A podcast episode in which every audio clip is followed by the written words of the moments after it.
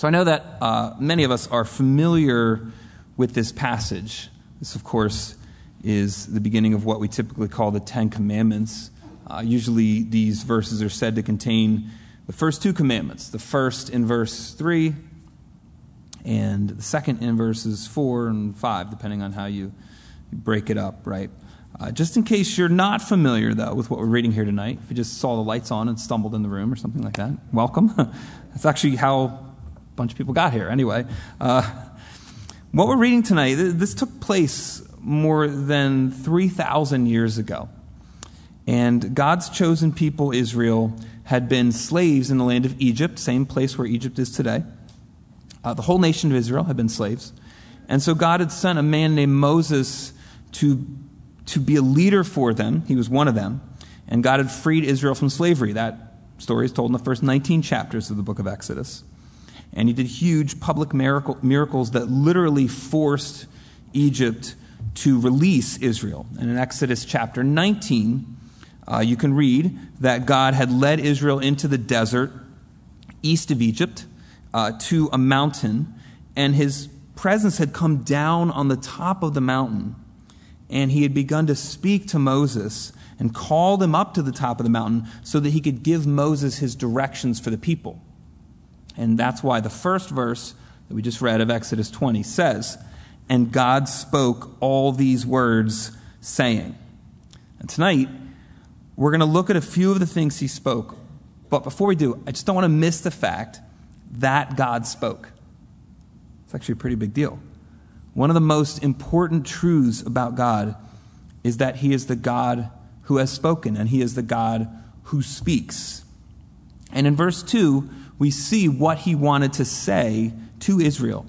In fact, in some ways, because this is what leads off all the things that God says to His people in the next few chapters, and even the next few books of the Bible, really, it kind of almost gives even more weight to these words, this beginning of this running speech of God to Moses and to Israel. The things right here that we read, that we're reading tonight, are top priorities for God. And the first one is that Israel would know exactly who was speaking with them. You can look at verse 2.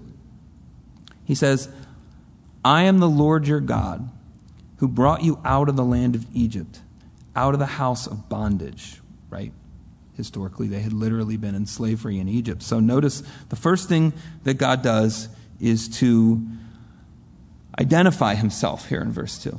It's really important to God that Israel knows who he is.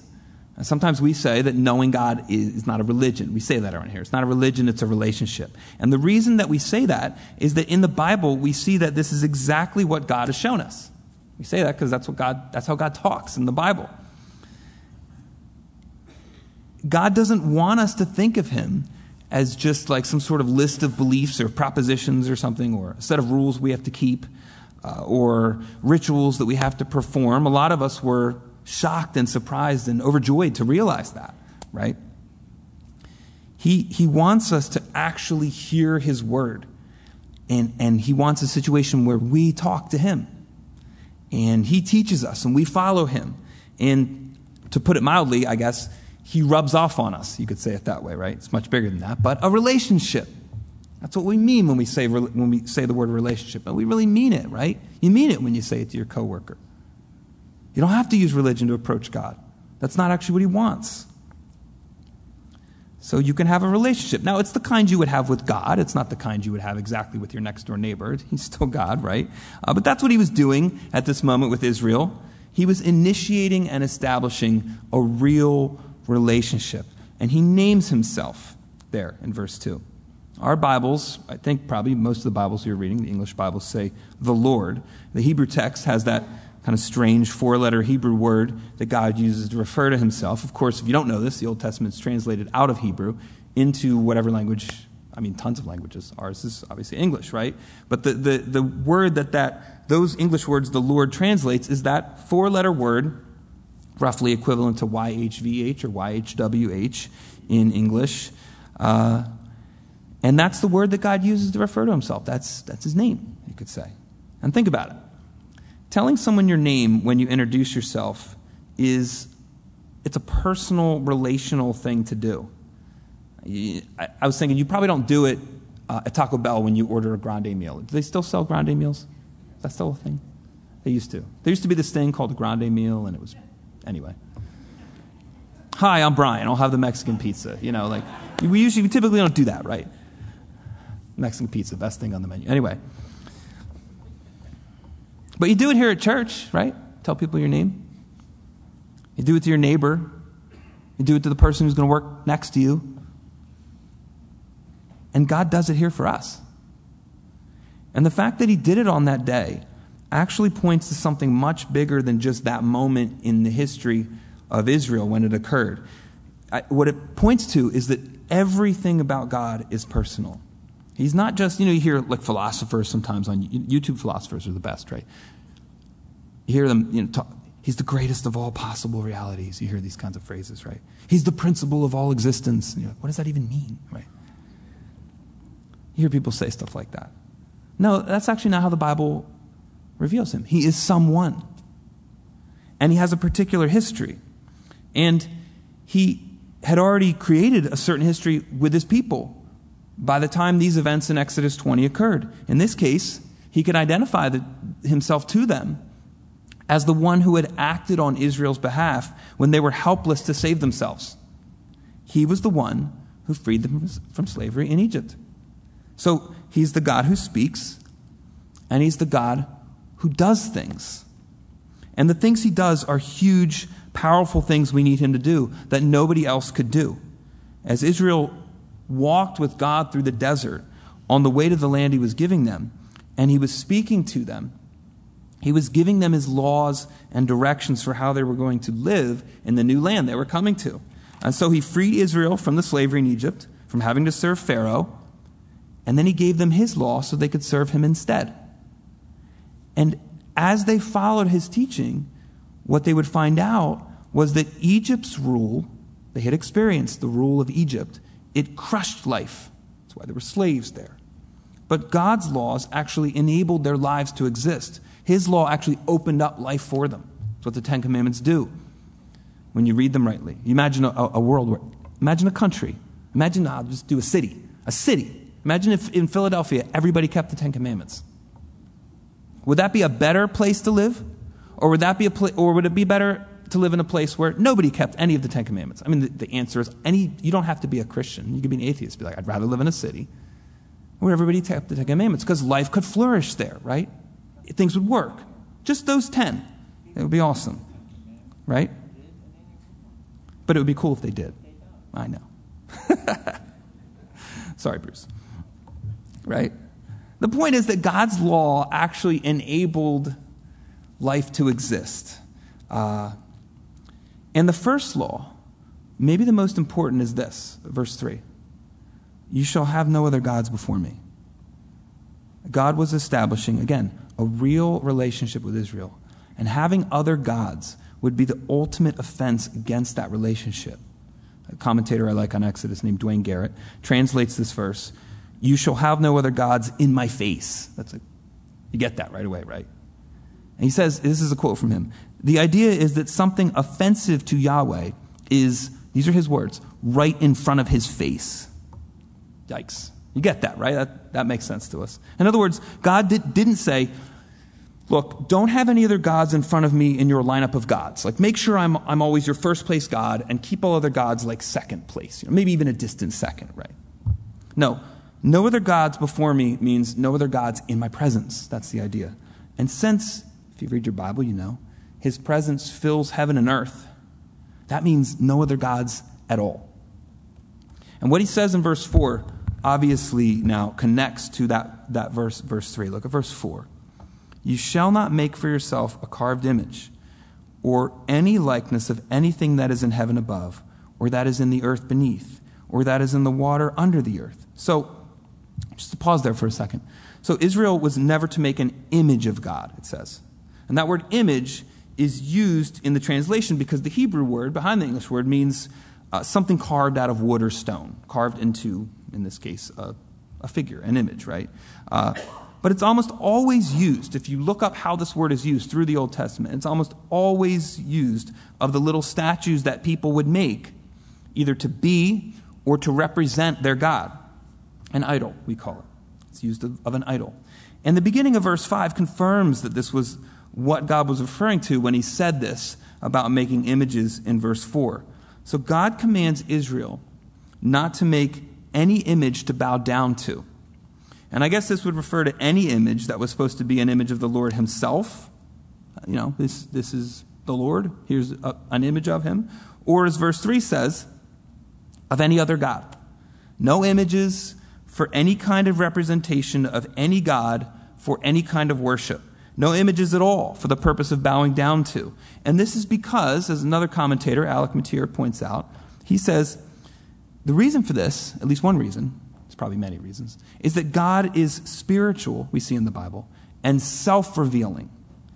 And when we worship Him, I like this idea, it's essential for us to fill our minds and our imaginations only with what He has revealed and with what He has spoken. So, you know, you worship the Lord. It's very hard not to have something in your our minds aren't supposed to go blank. So what's supposed to be filling our minds as we worship God? Well, it's supposed to be what He has revealed about himself and what he has spoken. Images made by humans are inherently inferior to everything God has already revealed about himself.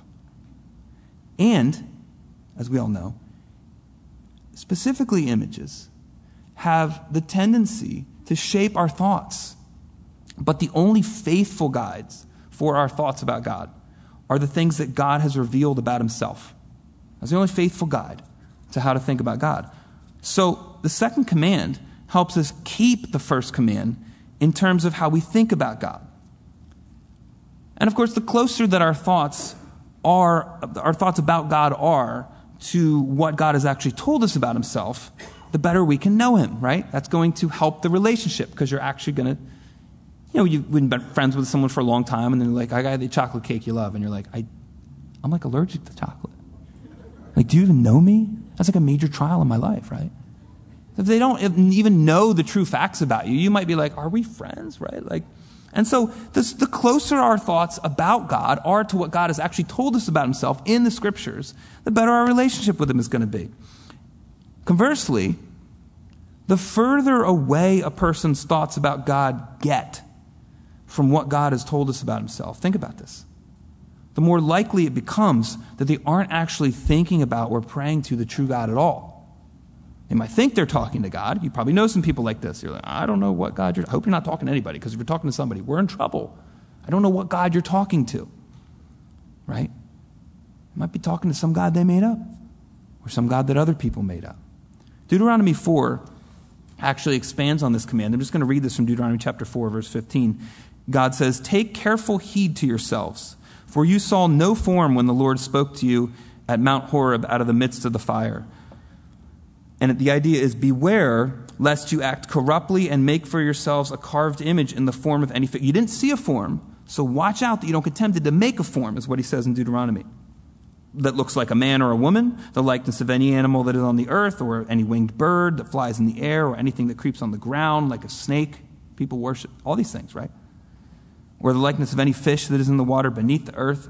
And he says, And take heed, lest you lift your eyes to heaven, and when you see the sun and the moon and the stars and all the host of heaven, that beware that you don't feel driven to worship and serve them, he says, which the Lord your God has given to all the peoples under the whole heaven as a heritage. I have a quote from John Calvin here. John Calvin wrote about this. It is a confirmation of the second commandment that God manifested himself to the Israelites by a voice and not in a bodily form, from which it follows that those who are not contented with his voice, but seek a visible form, substitute imaginations and phantoms in his place. That's pretty big language, but I think you get the gist there. Am I worshiping a phantom? I don't want to. Then I, I would be on a quest, all of us would be, to let our thoughts be shaped by what the scriptures reveal. And it's not that God cannot or would never appear in any kind of visible form, right? The scriptures record that he actually did do that from time to time, even in Israel's history. But in Exodus, I think he was trying to drive home a certain truth that nothing that man can come up with or make nothing that humans can create, can ever be an appropriate representation of him. That's the point. So, here, in this instance, as he's teaching this truth, he didn't appear at all. He just spoke. A voice from somewhere in the fire, somewhere on the top of the mountain, right? Same thing happens in the, in the tabernacle when they build it. They didn't see anything, but a voice spoke from above. It says in the book of Numbers, I believe, from above the Ark of the Covenant. It's crazy. It's so cool, right? Like, you just think about that. Here's God revealing himself.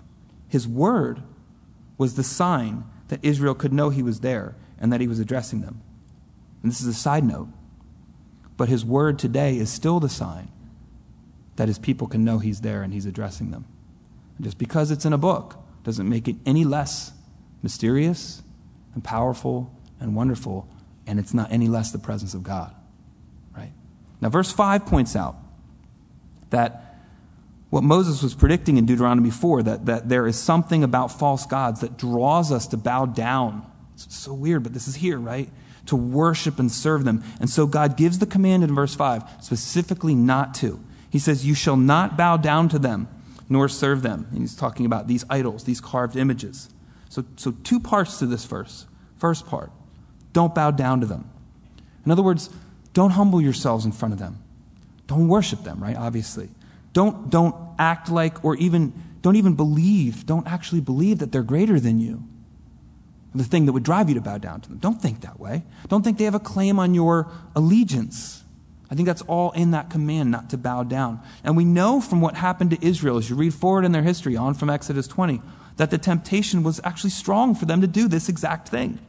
Because they did it. Just a few chapters later, you can read it. They did it, know, maybe it wasn't days later, when Moses was still up on the mountain talking with God.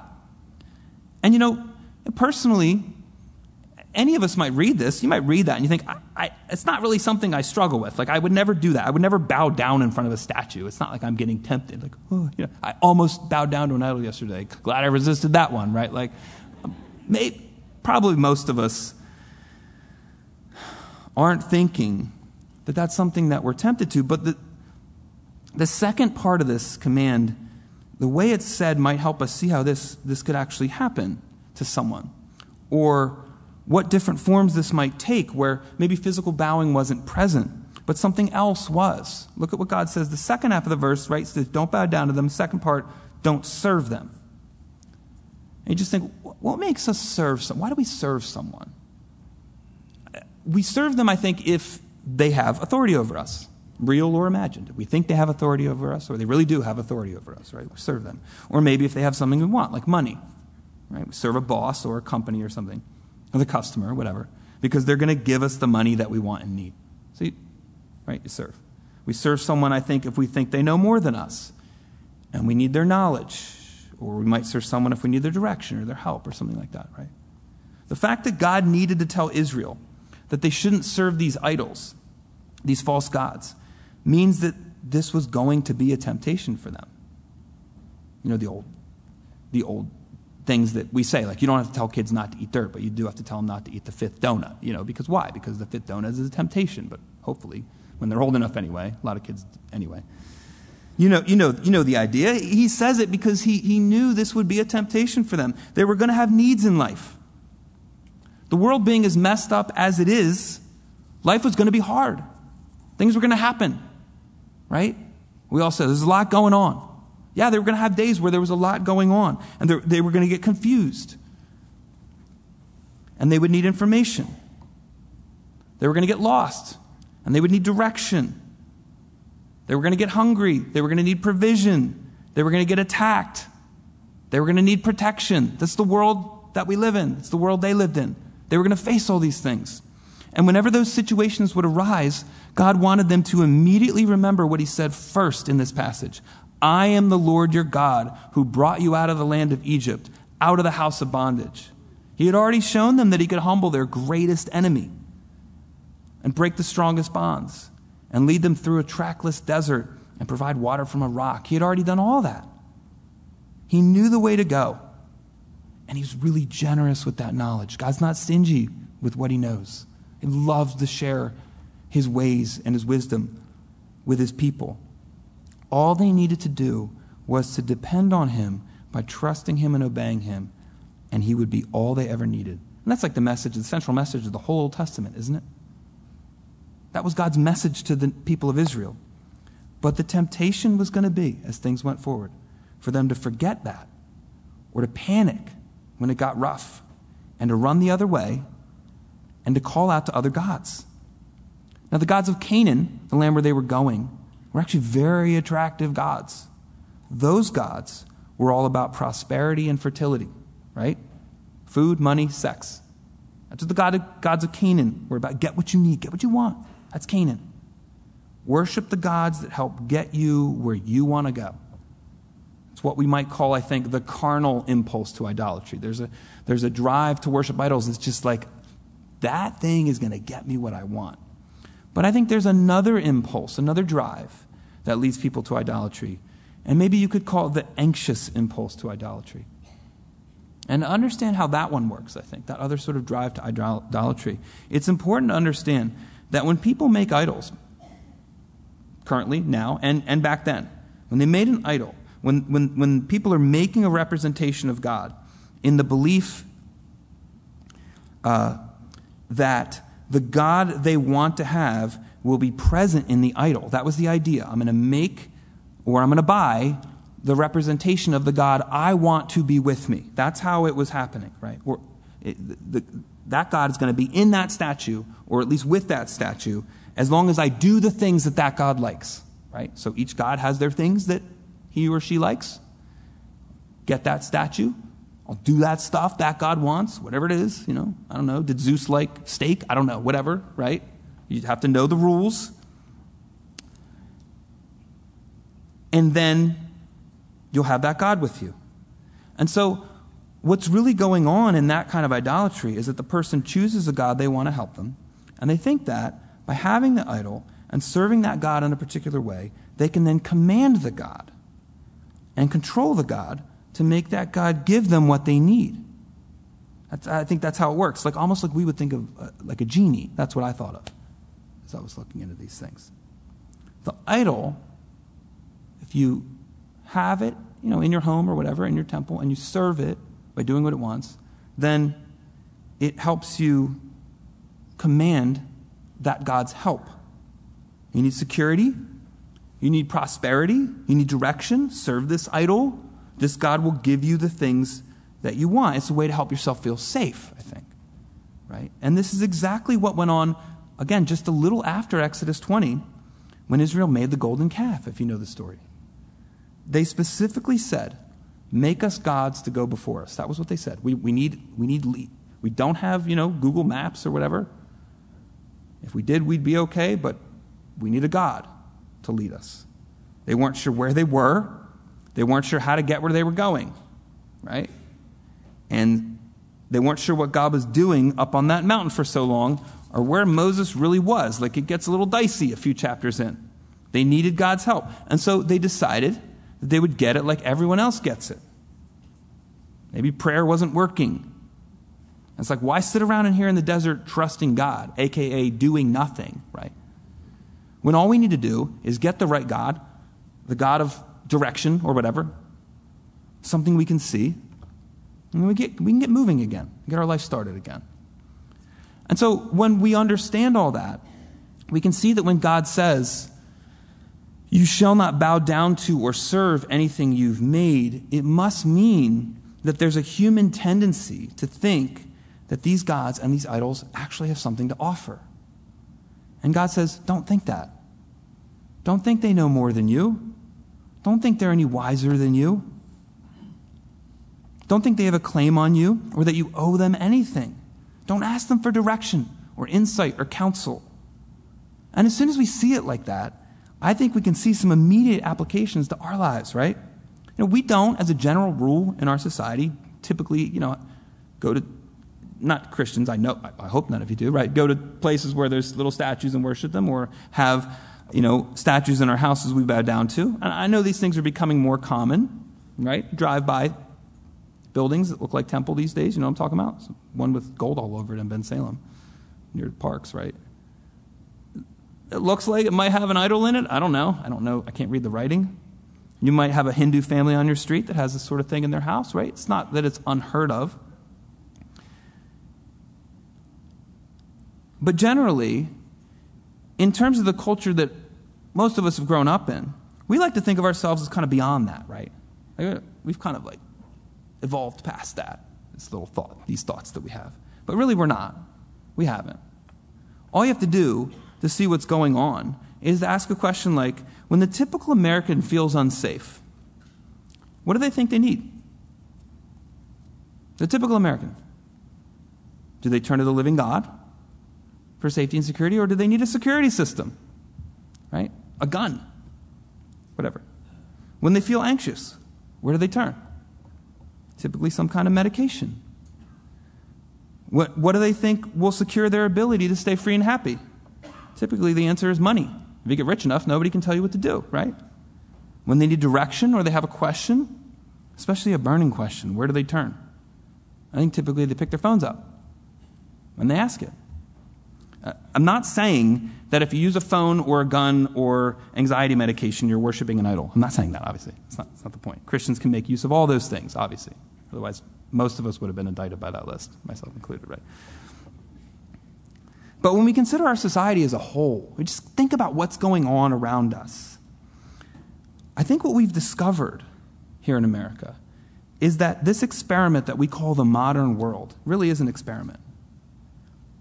What we've discovered in it is that when a people leaves behind superstitions and statues of gods to pursue science and technology instead, which is really what we've done, what happens is not that they start depending on the Lord more and more now that they're done with idols, right? And you say that, it's almost like a joke. All that happens is that people switch over from depending on those statues to depending on their science and their technology. They trade statues for tablets or whatever, right? And there's so many warnings against idolatry in the Bible that we can basically know that if we're not worshiping and serving the true and living God, the Lord, if we're not finding what we need in Him, human beings will turn to idols. It's really either or. And so these commands weren't just there for Israel, uh, you know, because Israel had come out of Egypt and all of its idols, and they were going to Canaan with all of its idols. These commands really are for all time, for God's people everywhere. The Lord knew that in human hearts would be a drive, a tendency to, to make something and then to ascribe the powers of deity to that thing. I have just created God. The Lord knew that people would want to do that and feel like they, they could do it. And then to serve that thing and worship it. And it manifests in all kinds of ways. Anytime humans are tempted to revere, obey, and work for something that they've made, it's, it's a kind of idolatry. And I also think that that tendency is always going to manifest itself in a drive to find something other than God to depend on. Something else that's going to lead you out of the wilderness into the promised land. Something else that's going to fix the problems facing all of humanity. Something else that's going to usher in, we would call it the millennium, but other people say things like utopia, right? Like, we're going to make something so impressive and powerful that it summons a power that we actually we think we could actually depend on that power. And that's actually, I think, the paradoxical part of it too, right? As I was reading through this passage in Exodus and studying it, think about it. You keep running into these two. It's a little bit of a paradox. Humans want a God with more power than they have to help them and protect them, but they want a God they can choose and create in their own image and whose power will be at their command. That's why I kept thinking genie. That's a genie. It's blue. And Aladdin rubs the lamp and he comes out, and he, right? Incredible cosmic power.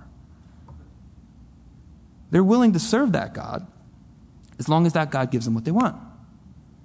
And it's not only in the New Testament that God's people are, I'm sorry, in the Old Testament, I just gave it away. It's not only in the Old Testament that God's people are warned against that way of thinking. Jesus' followers are warned against it too. So I'm going to read you 1 John 5. Here's the end of the book of 1 John. He says, We know that we are of God, and the whole world lies under the sway of the wicked one. And we know that the Son of God has come and has given us an understanding that we may know him who is true. And we are in him who is true, in his Son, Jesus Christ. This is the true God and eternal life. Little children, keep yourselves from idols. Amen. That's how John ends his letter. Just this blunt, like you can feel the urgency in it. Keep yourselves away from idols. Christians, John's writing to, right? It's actually all over the New Testament. When you start looking it up, you go to Blue Letter Bible, type in image or idol, whatever, idolatry, idols. Peter wrote that our past lives before Christ were full of all kinds of sin, and he includes idolatry in the list, 1 Peter 4 3. Paul wrote that one of the works of the flesh, when I'm not energized by the Spirit of God, what's going to come out of my just my normal humanity minus God? He wrote one of the things that comes out is idolatry. That's Galatians 5:20. Right? It's there a lot. And in Revelation 9 verse 20, I'm going to read this verse. Revelation chapter 9 verse 20. We read this. But the rest of mankind who were not killed by these plagues did not repent of the works of their hands, that they should not worship demons and idols of gold, silver, brass, stone, and wood, which can neither see nor hear nor walk.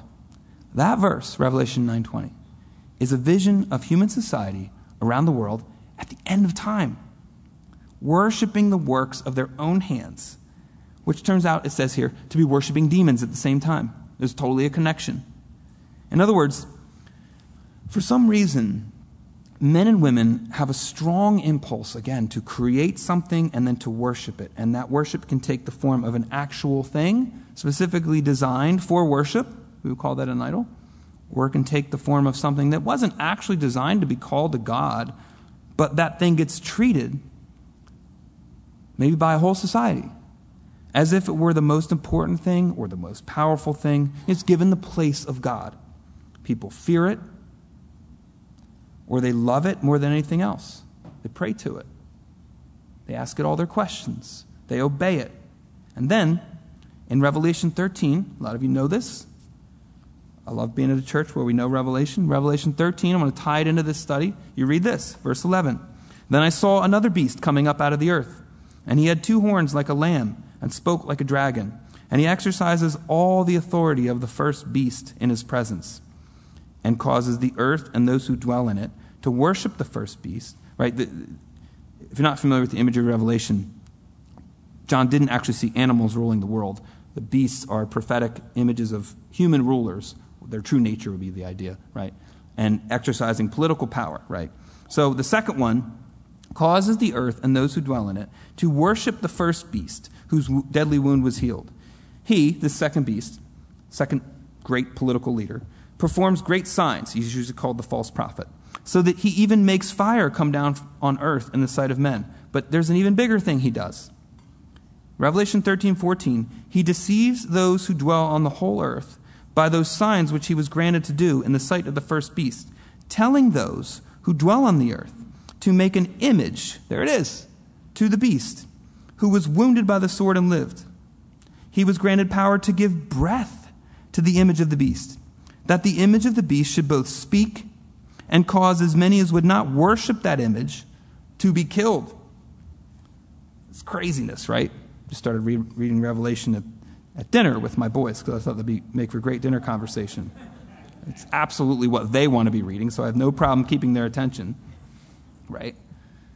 The issue of idolatry, the problem of idolatry, we see in the book of Revelation, runs right up to the end of history. Think about it now. God tells us that as things start to wrap up, we can expect a talking idol to be a central part of the most powerful government on earth. I'm just saying plainly what that verse says. That's not in the past, that's in our future. According to Revelation 13, it's Satan's ultimate counterfeit. He makes something, or he has something made, I should say, in his image, maybe, I don't know. There's a lot of interesting things about this, right? But probably an image of the beast, of the, of the political ruler. Looks like a man, most likely, which can talk and command. It says it commands, right? It causes as many as would not work. It, it issues decrees. This idol, right? the culmination of all idols, the ultimate idol, maybe you could say.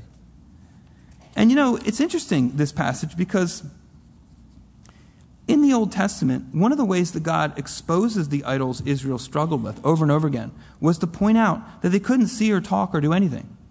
Right? So, actually, it, uh, let me just read to you from Psalm 115. I'm just going to I'm just going to read Psalm 115 really quick here, so we totally have the time. Not unto us, O Lord, not unto us, but to your name give glory, because of your mercy, because of your truth. Why should the Gentiles say, So where is their God? But our God is in heaven. This is a great verse. He does whatever he pleases. Their idols are silver and gold, the work of men's hands. They have mouths, but they don't speak. They have eyes, but they don't see. They have ears, but they do not hear. Noses they have, but they don't smell. I love that he gets this detailed, right? They can't even smell, right? It's true. They have hands, but they don't handle it, can't hold things. Feet they have, but they do not walk. Nor do they mutter through their throat. They can't talk, he says. Those who make them become like them. And so is everyone who trusts in them. O Israel, trust in the Lord. He is their help and their shield. And it goes on. That's Psalm 119. But in Revelation 13, I think we see that Satan actually wants to solve that problem and overcome that. He doesn't like that criticism. Maybe that's always been a sore spot with him. That God could point out so easily, those things can't even talk. He's like, Will you just wait? And when the restrainer stops restraining, he is granted the ability to make one of the idols talk finally and speak with authority. Right? God's going to let him do that. And it's important for us to know that that kind of spiritual pressure is out there in human society. I think it's one of the reasons Revelation is written. The impulse to idolatry is not going anywhere. Whether it's inspired by Satan or it's hard to tell. Has it always been in humanity since Adam and Eve sinned? That drive to create a God who's not the real God, is enduring. And it's central to our sin. And it's actually central to Satan's struggle against God. Because if he can turn our hearts to idols, then we'll be most separated from God. I think that's the idea, right? Which means that as believers, we should know that humans are never going to transcend that impulse, that desire. One of Satan's lies is this idea that if we invent enough technology, we'll somehow be, a, again, like I said in the beginning, a higher form of life. And we won't have the same kind of problems like those primitive people who worship statues. We'll be so far beyond them, right? Because we have, you know, Netflix or something, whatever, right? Tesla, obviously, we would never worship statues. But Revelation actually exposes that lie, the book of Revelation, and shows us that Satan is actually using that lie so that he can bring us all right back to regular old idolatry. And we won't even realize he's doing it as humanity, it seems. The impulse to listen to and to trust and worship and even bow down to the work of our own hands, which is energized by Satan and deceives us into believing the fantasy that we've actually created a God who's going to help us and answer us and save us. That impulse will be with us to the end, us humans, is the idea. And that means that as followers of Jesus, again, we should be aware that it's alive and well in our world today. And I think that's the general exhortation from this Exodus passage. Understand that human desires to control God and demonic desires to separate people from the true God are always going to be combining those two desires to draw people into fearing idols more than they fear God. In every age, it's going to have a different manifestation, I think. Whatever people call it, though, that's what it is. Whatever tag is given to it, whatever people are all excited about, that's all it is. If we let God's word explain our world to us, we'll always know what's really going on. And so that's the general exhortation. Second, I think there's a personal exhortation. And I think it's actually something connected to what Mike has been teaching through in 1 Corinthians, if you've been here. And Paul told the Corinthians, we just studied this a couple weeks ago, to abstain from idolatry. And it seems like he taught them that, and then their questions immediately ran to things like, so can we have like nothing to do at all with anything that had anything to do with idols? Like the meat, right? We, we studied this. The meat that they offer to idols, and there's some left over, and they're selling in the market. Some of it went to an idol. Can we buy it? And Paul's answer to the Corinthians was along the lines of, that's not what I'm saying, right? There, there's no power in those statues. It didn't like make the meat evil meat or something, right? That's not how it works. Eat the meat. It doesn't matter. Right? Those things can't hurt you. But, he says later in the letter, don't think that means you should go to the temple where the idol is worshiped and participate in the feasts and the ceremonies. Go, don't go be part of it because there's demonic power in all that. Paul says it explicitly. Don't get mixed up in that. In other words, in every society, we're going to be brushing up against things connected to idols all the time. I think that's the message, one of the messages of 1 Corinthians. It's just part of life. Don't worry about it. There's no real power in any of those things, right? I have an iPhone in my pocket. I'm not an idolater, right? No fear. However, always be aware, I think Corinthians would tell us. Be aware of the things that the world is totally caught up with. Notice it. What is everyone really excited about or really getting afraid of? Or what are they really banking all their hope on other than the Lord? That would be the idea. And I think the Holy Spirit would say to us from the scriptures don't participate in that flood of wonder and fear everyone's always going to be getting caught up in the next big thing. Don't treat the world's idols like gods by bringing to them things that should only be brought to God. Don't bring it your deepest, darkest. Go confess that to God, right? Don't ask it for life direction. That's who the Lord wants to be for us. Don't be all freaked out. Doesn't the scripture say this very clearly? Fear God. Fear is part of it, right? And so that's what's really going on, I think. And, you, and, and What's the heart of the matter, I think, for God? You look at the end of verse 5, back in Exodus 20, if you, if you turned. In Exodus 20, verse 5, the end of verse 5, he says, like, what's God thinking about in all this? For all that we just talked about? He says, I, the Lord your God, am a jealous God. That's it. It's relationship. Isn't that what it says? Remember verse 2. God says, Don't bow down to idols. I'm the Lord your God. I brought you out of the house of Egypt. And, and God says that over and over again. Don't worship idols. I'm the only God who actually speaks to you. Don't get deceived. Whatever talks, it's not God, right? I bet you when those people hear that statue speak in Revelation 13, it's going to be the most powerful experience they've ever had in their life. And the deception of something that people made that can talk is going to be so strong, they're going to worship it. And God's like, No, I'm the only God who speaks to you. You're not going to hear another voice of another God. Right? I'm the only God who acts on your behalf. He says to Israel, I delivered you out of the bondage of Egypt. He says to us, I delivered you out of the bondage to sin. Right? No one else. He's the only God who saves. He's the creator of heaven and earth and us. God says, I am your God and to ignore him and to choose something else is actually evil. And God judges evil. Look at the next part of verse 5 visiting the iniquity of the fathers on the children to the third and fourth generations of those who hate me. Idols don't care enough about you to be jealous over you. They don't actually know you exist. Right? But the real God does. And statues don't care. The algorithm doesn't care.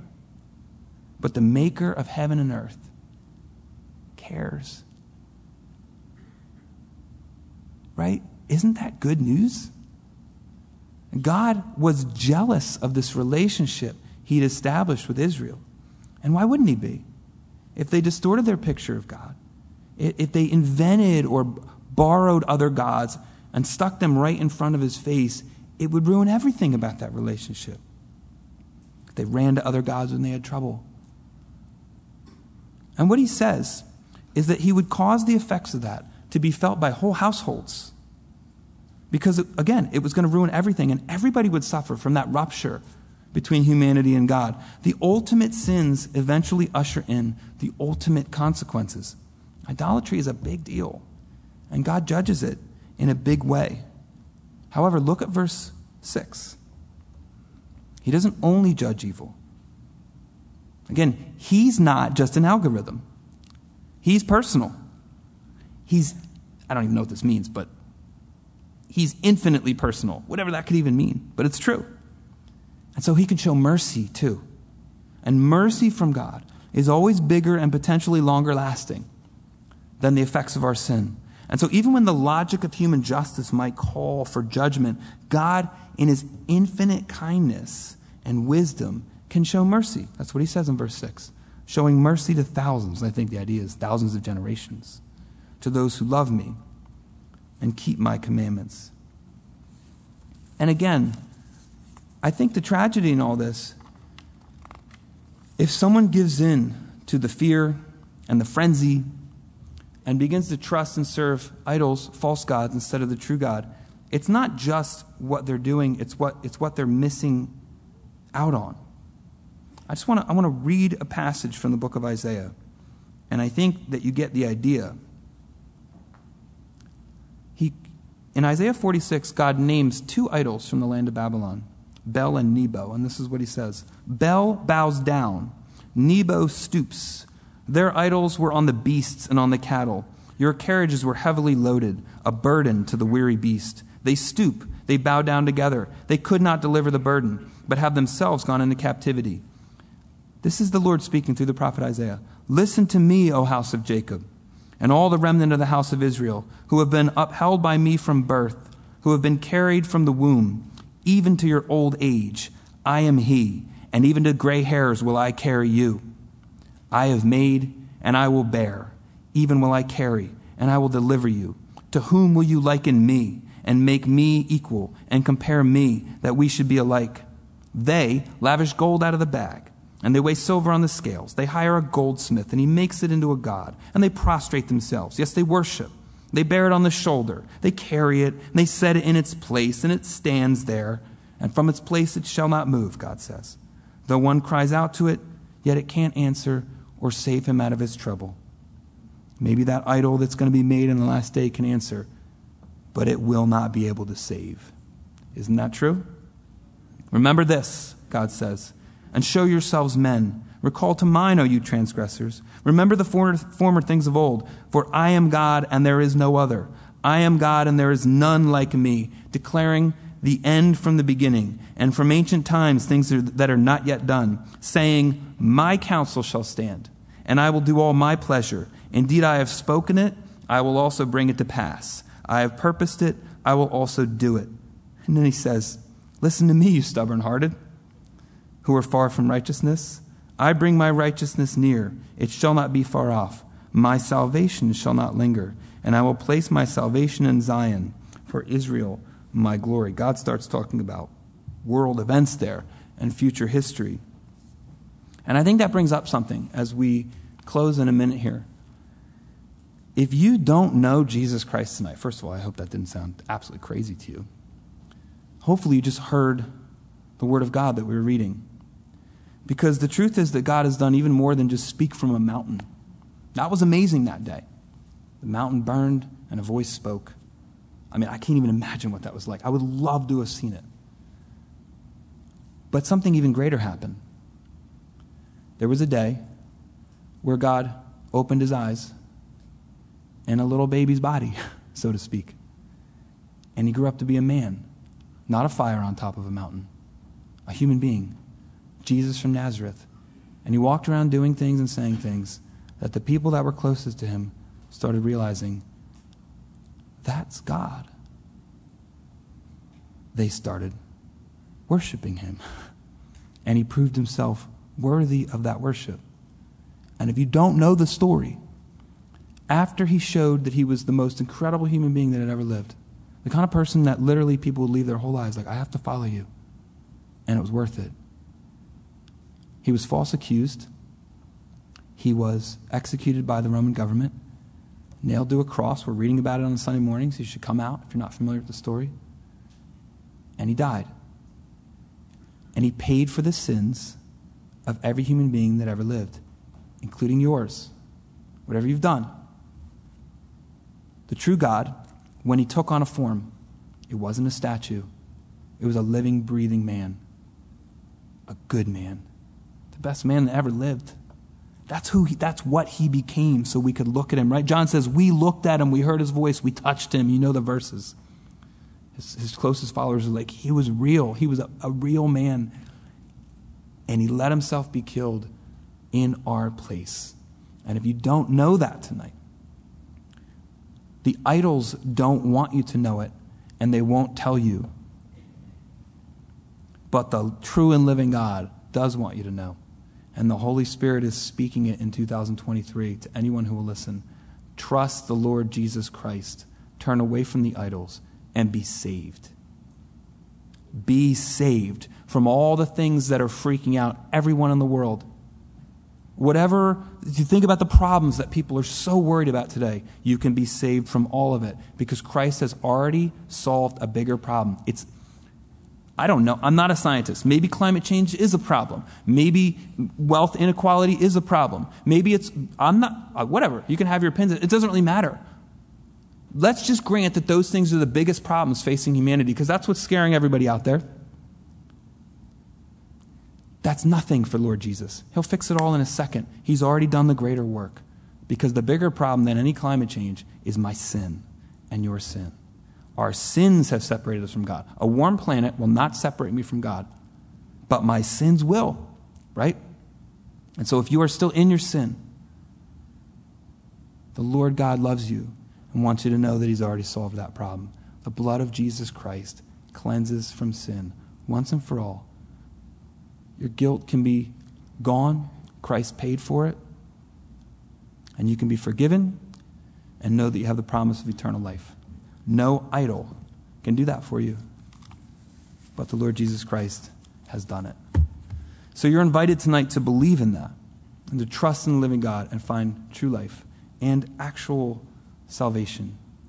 And better than anything anyone's ever going to make, what happens then is that the Holy Spirit comes and you have friendship with God, closeness with God, right? While people in their frenzy try to create a God who's finally going to be able to solve their problems, He's already come and revealed Himself, and He freely offers Himself to anyone who comes and asks. So let's stand and let's pray. Father, we thank you for your word. We thank you that you loved us enough to reveal yourself to us. You haven't left us alone, Lord. We thank you that you are the God who speaks. We thank you that you care. We thank you that you're jealous over us, Lord. And we pray that in these days, like all days, but maybe increasingly, Lord, as the days wax late, this pressure to trust and fear and reverence and serve and pray to other things. I just pray that you would give us the strength of your Spirit to recognize these things and resist them, and instead offer people a way out and preach the good news. And it's in Jesus' name we pray. Amen.